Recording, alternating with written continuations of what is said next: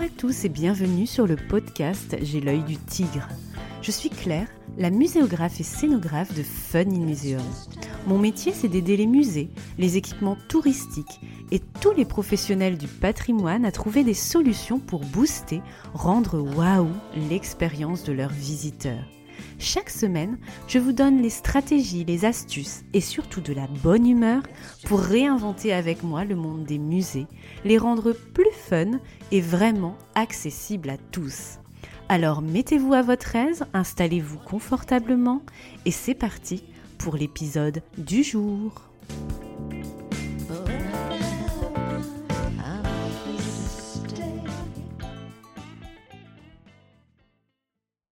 Bonjour et bienvenue dans cet épisode numéro 98 de J'ai l'œil du tigre. À l'heure où j'enregistre, la semaine du 11 décembre 2023, le podcast vient de fêter ses trois ans déjà. Trois épisodes avaient été mis en ligne, dont le tout premier sur mon métier de muséographe et de scénographe. Pour moi, cette expérience de J'ai l'œil du tigre, c'est un peu comme si c'était hier et en même temps dans une autre vie. Tellement d'événements, de projets, de rencontres ont eu lieu depuis.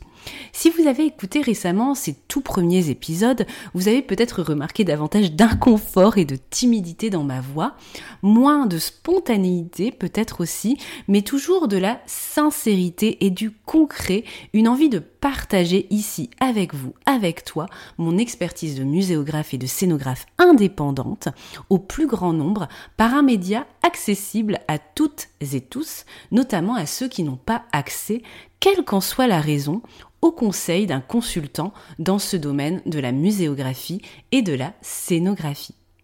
Aujourd'hui, avant de mettre en ligne ce présent épisode J'ai l'œil du tigre, c'est 39h41 minutes de conseils, plus de 50 000 écoutes sur 4 continents, 29 invités et de multiples heures de travail investies en autonomie pour écrire les scripts, enregistrer, monter, mettre en ligne et promouvoir les épisodes. Et tout ça sans sponsor. J'ai l'œil du tigre, c'est un peu un projet fou un projet spontané, un challenge que je me suis lancé le lendemain d'un coaching professionnel où on m'a fait comprendre que mes capacités communicationnelles et pédagogiques étaient sans doute sous-exploitées et qu'il fallait peut-être en faire quelque chose. J'ai l'œil du tigre n'a donc rien à voir avec le Covid où mon activité est restée la même si je souhaitais continuer à facturer et à vivre de mon activité. J'ai l'œil du tigre, c'est une expérimentation qui dure depuis trois ans où j'ai pris beaucoup de plaisir et où je me suis surtout beaucoup amusée. Et j'espère que vous avez remarqué ça en m'écoutant. Je souffle donc ici cette troisième bougie.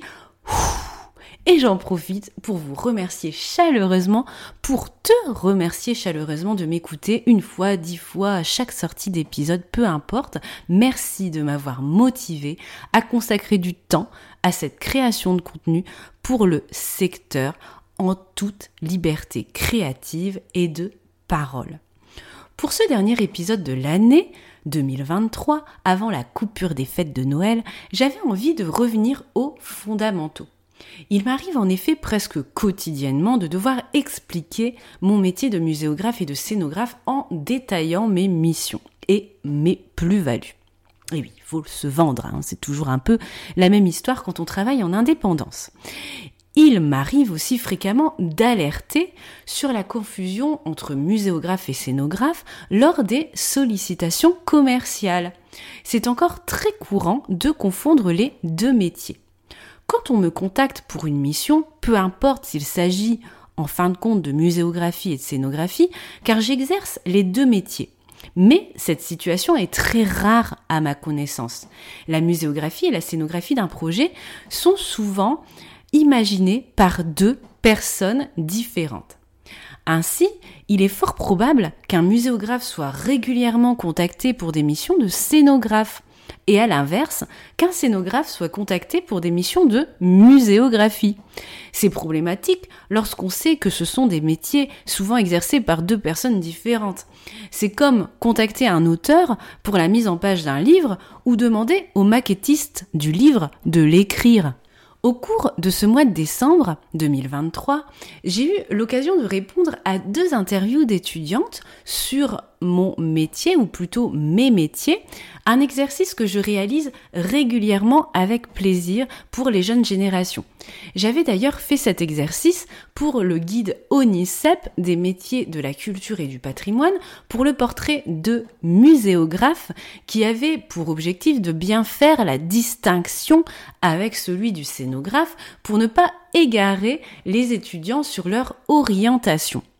En rédigeant mes réponses aux questions à ces étudiantes, je me suis rendu compte que ces questions étaient en réalité récurrentes, quotidiennes même, tant dans mes conversations avec des professionnels que avec des personnes en formation à partir du collège même, parmi les plus jeunes qui me contactent et c'est souvent vraiment adorable.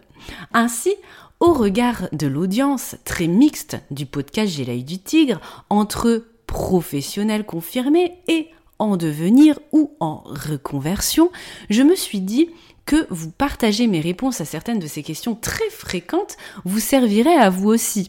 Sinon, elles ne reviendraient pas si souvent dans la conversation. Conseils et confidences donc dans cette interview sur le rôle du muséographe et du scénographe. On reviendra sur les définitions, les missions, les compétences, les influences, les méthodologies et certaines coulisses de ces deux métiers distincts. C'est parti, mon kiki. L'une des questions les plus souvent posées. Pouvez-vous nous décrire votre formation et votre parcours? Ah oui, le fameux CV, euh, la fameuse historique. Alors, comme beaucoup, mon rêve était de travailler dans les musées. Passionné d'art et de sujets pluriel. Je suis une grande curieuse. Je me suis donc engagée, en toute logique avec mes connaissances du secteur à l'époque, dans une licence d'histoire de l'art et archéologie. J'ai rapidement compris que je devais gagner en compétences professionnelles. Plutôt que de devenir experte sur un sujet micro, j'ai choisi un master professionnel patrimoine et musée afin de tester des missions en stage. Lors de mes premiers jobs, j'ai cumulé avec la poursuite d'un doctorat de muséologie sur le rapprochement entre le musée, le parc à thème et le parc d'attractions. Et oui, les deux, ce n'est pas la même chose, ce qui a conditionné l'exercice de mes deux métiers aujourd'hui. Muséographe d'abord, puis scénographe ensuite. Comprenez donc que le fun dans les musées, le ludique, l'immersif, le storytelling, l'accessibilité ne sont pas des expertises tirées de mon chapeau. Je me suis spécialisée sur ces questions sur le plan théorique puis pratique, depuis plus de 15 ans à l'université entre autres. Pour accéder au par, au métier de muséographe ou de scénographe, il n'y a pas de chemin tracé de voie idéale, que ce soit à l'école du Louvre ou un fameux master prisé. Puisque le muséographe et le scénographe, c'est un auteur, c'est aussi un artiste en quelque sorte, et c'est finalement les bifurcations et la richesse du parcours et de la personnalité qui va conditionner l'accompagnement qu'on va pouvoir offrir aux maîtrises d'ouvrage. En tous les cas, c'est ma vision. Question 2. Pourriez-vous définir en quelques mots votre métier? À cette question, je réponds souvent que sous le nom Fun in Museum, j'imagine et je rénove des musées du concept à la réalisation en France et dans l'océan Indien depuis plus de 15 ans. Et oui, j'exerce beaucoup aux côtés des petites tortues marines et de cet océan Indien que j'adore et où je compte bien m'installer un jour. Comme pour créer un bon film, il faut un scénariste pour créer un bon musée et viser les compliments du public. Justement, j'imagine l'histoire qu'on raconte dans le musée et comment on la raconte au public pour lui faire vivre une expérience multisensorielle mémorable haut de gamme. C'est la muséographie qui inclut donc la narration, des messages, et la médiation. Je contribue aussi à la mise en scène de l'histoire avec mes compétences en scénographie. Et là, on parle plutôt définition des mobiliers, des décors sur plan et élévation. Les élévations, ce sont les pans de murs qu'on dessine, des matières, la définition des couleurs, des effets spéciaux, etc., etc. On confond souvent le métier de muséographe et de scénographe qui demeurent complémentaires. Le premier s'attarde sur le fond, tandis que le second sur la forme. Les deux métiers nécessitent des compétences créatives, techniques, méthodologiques et managériales fortes. Le métier de muséographe est plus invisible, mais il est tout aussi indispensable à la création d'une exposition. Il est tout aussi créatif et technique que le métier de scénographe. Imaginez un film sans scénariste. Ainsi, ne demandez pas un muséographe de réaliser un plan masse comme dernièrement lors d'une sollicitation commerciale, il pourra schématiser un parcours de visite d'une expo, mais il ne maîtrise pas les logiciels d'architecture et de graphisme. Son métier, c'est l'écriture, le scénario. Pour un plan masse, on va contacter un scénographe. Pareillement, ne demandez pas à un scénographe d'imaginer le parcours d'une exposition. Lui, il imagine l'agencement spatial et le parti pris esthétique de votre exposition. Ce n'est pas lui qui définit les messages à transmettre avec le comité scientifique, ce n'est pas le bon interlocuteur. Il suit le scénario et les contenus qu'on lui donne à mettre dans un espace, dans un lieu donné. Ce n'est pas lui non plus qui détermine les outils de médiation adéquats pour transmettre vos contenus, un film, une manip, etc. En revanche, selon vos indications de médiation, pensez avec ou sans le muséographe, il va les dessiner, étudier le coût, le process de fabrication, écrire le cahier des charges pour la fabrication, suivre la bonne réalisation technique. Le muséographe, lui, pourra, s'il intervient, être en soutien pour alimenter ses outils de médiation en contenu et en expérience de visite si vous ne le faites pas, et voir pour la maîtrise d'ouvrage si les objectifs de départ, scientifiques, pédagogiques, expérientiels, ont été respectés. Pensez donc dans vos cahiers des charges, s'il vous plaît, aux besoins exacts, fond, forme, que vous nécessitez pour savoir à quel métier vous vous adressez. En résumé, troisième question. Quelles sont les missions de votre métier, ses conditions d'exercice ainsi que ses finalités? Les métiers de muséographe et de scénographe sont donc complémentaires, vous l'avez compris. Il est rare qu'une personne exerce les deux, donc j'ai choisi de le faire par stratégie, en continuant à me former sur le terrain et par des certifications de dessinatrice 2D, 3D par exemple, en 2015. Le muséographe intervient donc sur le fond d'un projet d'exposition ou de musée. Il définit la stratégie et le positionnement de l'équipement par rapport au public cible et aux ambitions plurielles, scientifiques, muséologiques, pédagogiques, économiques, etc. Il imagine aussi le parcours du visiteur en termes de message et de médiation étape par étape, comme un scénariste de film. Le scénographe joue un rôle plus technique. Il dessine les plans et les élévations d'une exposition. Il choisit les matériaux, les couleurs, la forme des mobiliers, les ambiances, aide au graphisme d'une exposition. Il réalise les estimations budgétaires, et oui, combien ça coûte? Il suit la mise en œuvre technique en rédigeant les cahiers des charges pour la fabrication de chaque élément de l'exposition.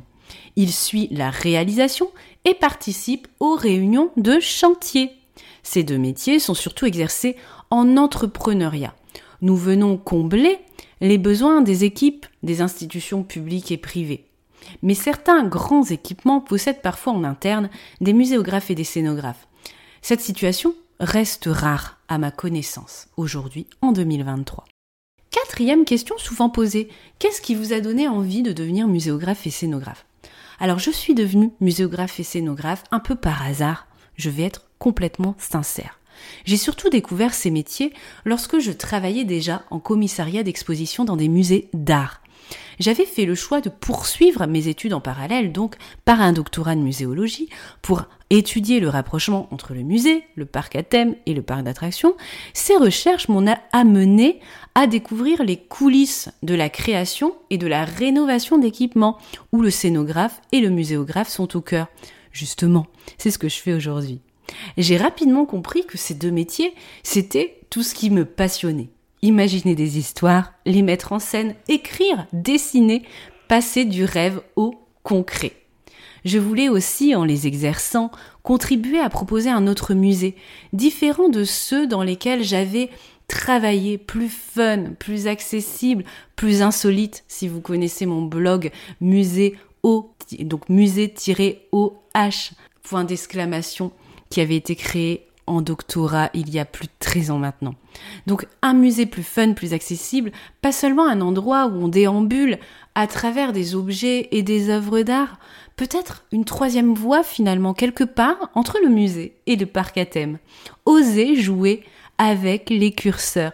C'est ce que j'aime faire lorsque j'interviens au tout début d'un projet muséal ou d'exposition pour les études de définition et de faisabilité positionner le projet et bouger ses petits curseurs. Cinquième question, selon vous, quelles sont les compétences requises pour mener à bien votre métier? Alors pour ces deux métiers, muséographe et scénographe, il faut, selon moi, une forte capacité de synthèse et de rédaction pour coucher sur le papier les propositions techniques, créatives, méthodologiques, budgétaires. Il faut aimer écrire et illustrer, y compris quand l'inspiration n'est pas là. Ben, pour garder les délais, hein, parfois tout simplement. Selon moi, il faut aussi posséder des qualités de manager et de gestion de projet. Entraîner tout le monde dans une même direction pour atteindre des objectifs. Savoir écouter donc, savoir soutenir, savoir trancher lorsqu'il le faut. Aider à décider, aider à avancer, aider à réussir. Rester motivé pour les autres, quelles que soient les circonstances. Et ça, ce n'est pas toujours facile. Être muséographe et scénographe, c'est un métier pour moi humain et d'accompagnement avant tout. Ensuite, pour le reste, entre guillemets, nous précisons nos compétences en fonction de notre vision de ces deux métiers.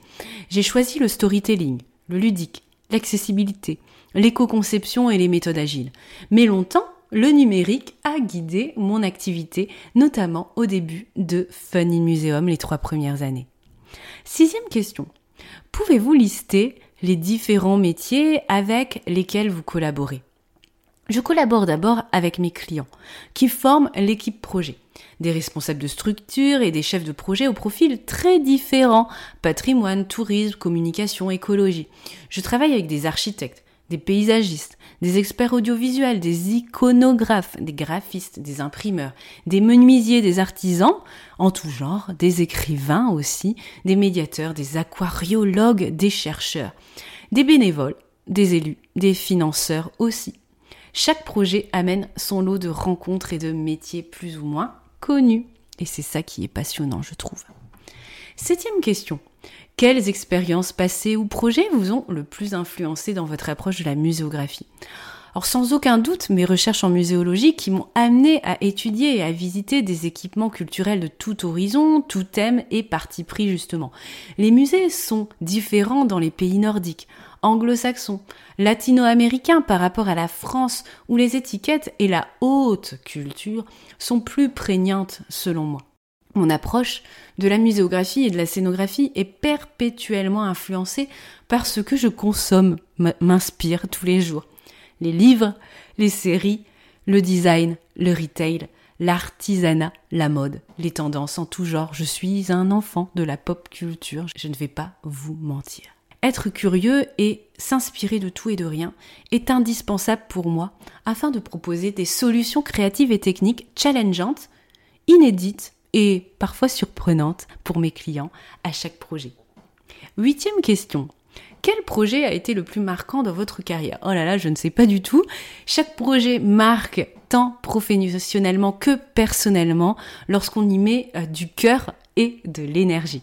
Mais il est vrai que je retiens les plus challengeants et ceux qui m'ont touché dans les valeurs véhiculées. On m'appelle un peu pour les missions impossibles.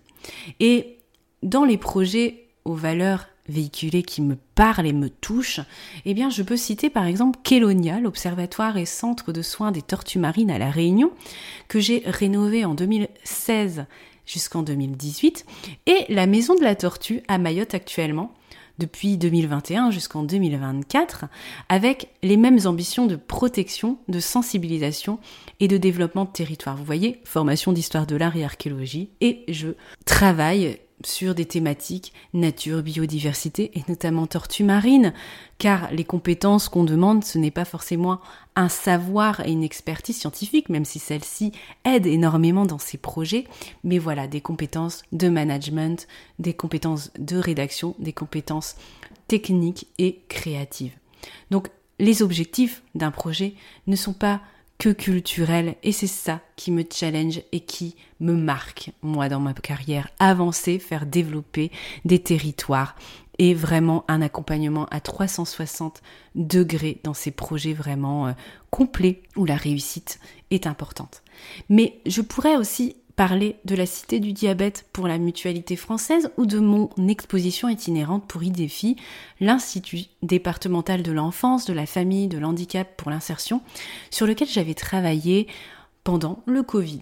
Vous pouvez retrouver tous mes projets dans le cadre de Funding Museum, seulement dans l'onglet projet de mon site web, si vous êtes curieux. Neuvième question, Comment concevez-vous un projet et pensez-vous les espaces? Oh, Très vaste question. Alors je suis convaincue qu'un projet d'exposition et de musée, qu'il s'agisse d'une création ou d'une rénovation, repose sur une interrogation à 360 degrés et la définition de fondations solides. Quelles sont les forces et les faiblesses de notre projet et sujet? Pourquoi faisons-nous ce projet? Pour quels objectifs, quelles ambitions, quels résultats? Comment notre projet peut être unique et se différencier des autres initiatives, quelles sont nos contraintes, quels sont les destinataires de ce musée, quels sont leurs besoins, leurs rêves les plus fous. Toutes ces questions de diagnostic, posez-les-vous. Posez-les-vous, c'est dur à dire, parce qu'elles sont fondamentales pour orienter le concept, puis l'histoire qu'on raconte, c'est-à-dire la muséographie, et seulement l'utilisation des espaces, la scénographie, pour le rappel. C'est un travail itératif que j'imagine en co-construction avec un comité de pilotage et un comité scientifique. Nous avançons en entonnoir en affinant les détails progressivement sur le fond et sur la forme. Dixième question. Quelles sont les étapes clés que vous suivez lors de votre conception?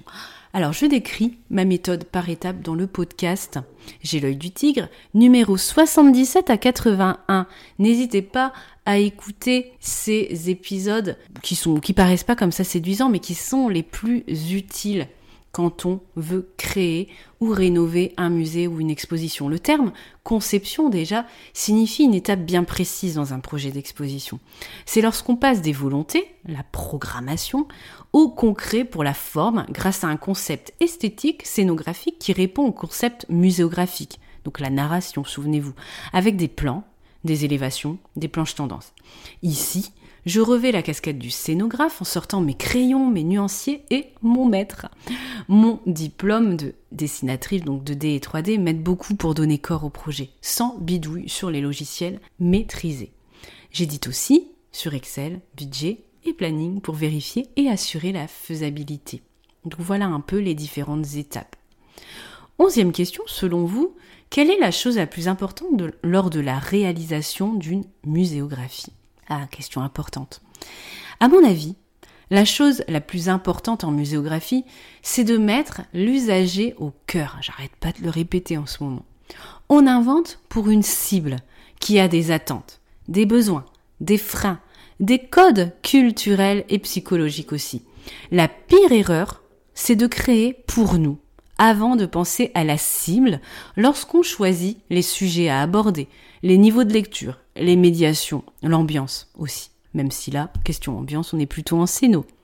Ma formation en UX design, donc l'expérience utilisateur, m'aide à accompagner mes clients sur cet aspect qui peut paraître, somme toute, marketing, mais qui demeure une clé de réussite indispensable. J'avais fait un podcast sur l'UX design et l'usager au cœur. N'hésitez pas à le réécouter. Douzième question.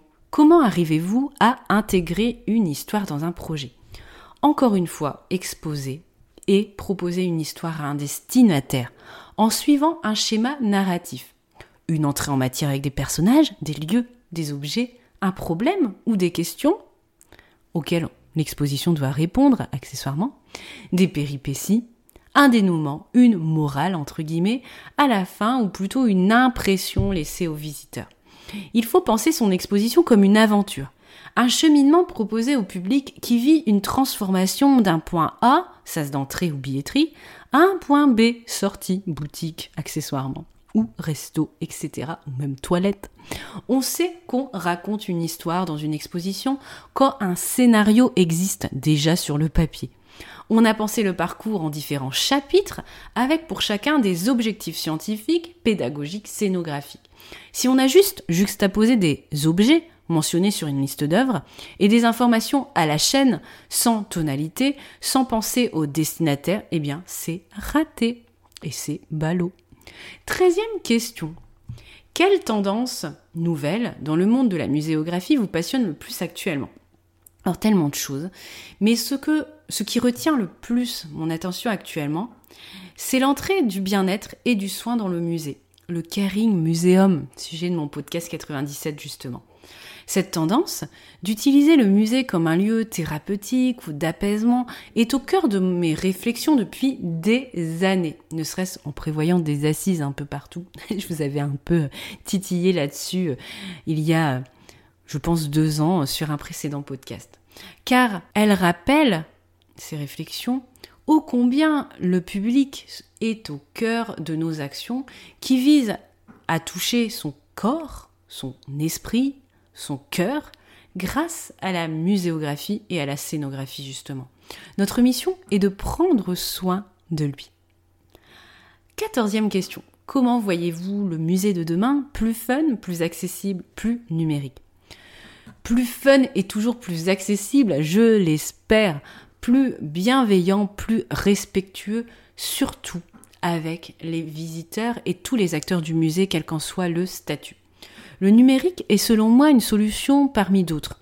Pour que le musée soit aligné avec son époque, les usages et les attentes de certains publics cibles.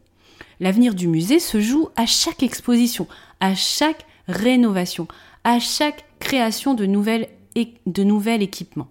Ce sont nos, arbitrages, nos décisions, qui en déterminent la trajectoire vers l'inclusivité ou non, vers l'accessibilité ou non, vers l'écologie ou non, vers le fun ou non, etc., etc. À chacun d'en être conscient à son échelle. Quand on est commanditaire, maîtrise d'ouvrage, ou quand on est indépendant, travailleur de musée, quel que soit notre statut. Quinzième question. Quel est votre ressenti sur votre métier et le monde de la culture aujourd'hui? Alors ça, on me la pose souvent, cette question, que ce soit dans les conversations, réseaux sociaux ou dans les interviews. Le secteur et ses métiers sont vivants pour moi. Ils se précisent, s'adaptent, se transforment. Ils sont aussi pleins de surprises et d'aventures en fonction des tendances et besoins du moment. Les technologies, on en parlait énormément il y a quelques années, l'écologie, le bien-être aussi qui arrive donc dans l'espace muséal en ce moment, encore de manière plus prégnante. Ce sont souvent des métiers passion, avec ce que cela implique en positif comme en négatif. Je m'engage à briser certains tabous, dire non, les concours, la motivation, l'argent, souvenez-vous des podcasts Ready to Shine. Je prends soin de rester aligné et à l'écoute d'un secteur qui est donc en perpétuelle évolution, ce qui nécessite de faire pivoter nos métiers et nos interrogations très très souvent. Et justement, si je fais ce podcast J'ai l'œil du tigre, c'est pour que vous soyez au courant des interrogations du moment, des syndromes et autres tendances. 16 question. Comment concilier la vie en tant qu'entrepreneuse et sa vie personnelle? Alors ça, on me la pose très souvent. Et elle est d'autant plus d'actualité en ce moment avec l'époque euh, dans laquelle euh, je, je vis. Est-ce vraiment possible? L'une prend le pas sur l'autre, à tour de rôle, cette vie perso et cette vie pro. Je m'en sens souvent coupable des deux côtés, en particulier en ce moment après mon congé maternité. On nous reproche de ne pas avoir travaillé quelques semaines Euh, on nous reproche de mettre notre enfant en garderie entre guillemets trop tôt. Il y a beaucoup d'injonctions de la société où il faut être maman comme si on ne travaillait pas et travailler comme si on n'était pas maman. Comme s'il y avait un équilibre magique qui n'existe pas en fait. On va forcément échouer des deux côtés. On nous met en échec. C'est le fonctionnement et la vie qui nous convient à nous qu'il faut privilégier. Il faut se protéger. Il faut assumer, revendiquer et défendre nos choix personnels et professionnels, quel qu'en soit le sujet, la maternité ou toute autre chose. Ne pas vouloir qu'on nous appelle après 18 heures, ne pas vouloir traverser la France pour une réunion de deux heures. J'y, j'y travaille encore chaque jour. Et donc, il faut se protéger et il faut assumer ses choix et les revendiquer et les défendre quotidiennement. Et enfin, dix-septième question qu'on me pose très souvent, très souvent. Quel conseil donneriez-vous aux jeunes qui souhaitent travailler dans le monde de la culture Si vous aviez un conseil à la vous plus jeune, qui quel serait-il? Je vous dirais à vous, à la Claire d'avant et même à celle d'aujourd'hui, si je me la joue un peu schizo, d'avoir confiance en soi et de chercher l'alignement avec qui nous sommes, avec nos valeurs, avec notre vision d'un métier, d'un secteur, du musée. Nous sommes tous uniques. Nous avons tous quelque chose à offrir au secteur, quel que soit notre niveau de compétence, quel que soit notre statut. Nous n'avons pas à nous imposer des moules ou des étiquettes pour être dans la tendance du moment ou se fondre dans la masse. Le fake finit par se voir. C'est aussi la richesse de nos parcours et de leur bifurcation, et on a le droit de bifurquer, on a le droit de se chercher, qui oriente, donc ces bifurcations, qui orientent les projets sur lesquels nous travaillons. Il faut oser et surtout s'amuser. Moi, en tous les cas, c'est ce que j'essaie de faire tous les jours dans ce podcast ou ailleurs dans mon métier de muséographe et de scénographe. Et peut-être un autre un jour, qui sait. J'espère que cet épisode interview et confidence sur ces deux métiers méconnus de muséographe et de scénographe vous a plu. Je vous souhaite une belle matinée, après-midi, soirée où que vous soyez. Je vous dis à bientôt en 2024 pour la suite de J'ai l'œil du tigre après maintenant 40 heures de conseils avec cet épisode et puis 98 épisodes et j'espère qu'on fêtera bientôt ensemble le centième épisode de J'ai. Je vous souhaite de joyeuses fêtes et je vous dis à très vite.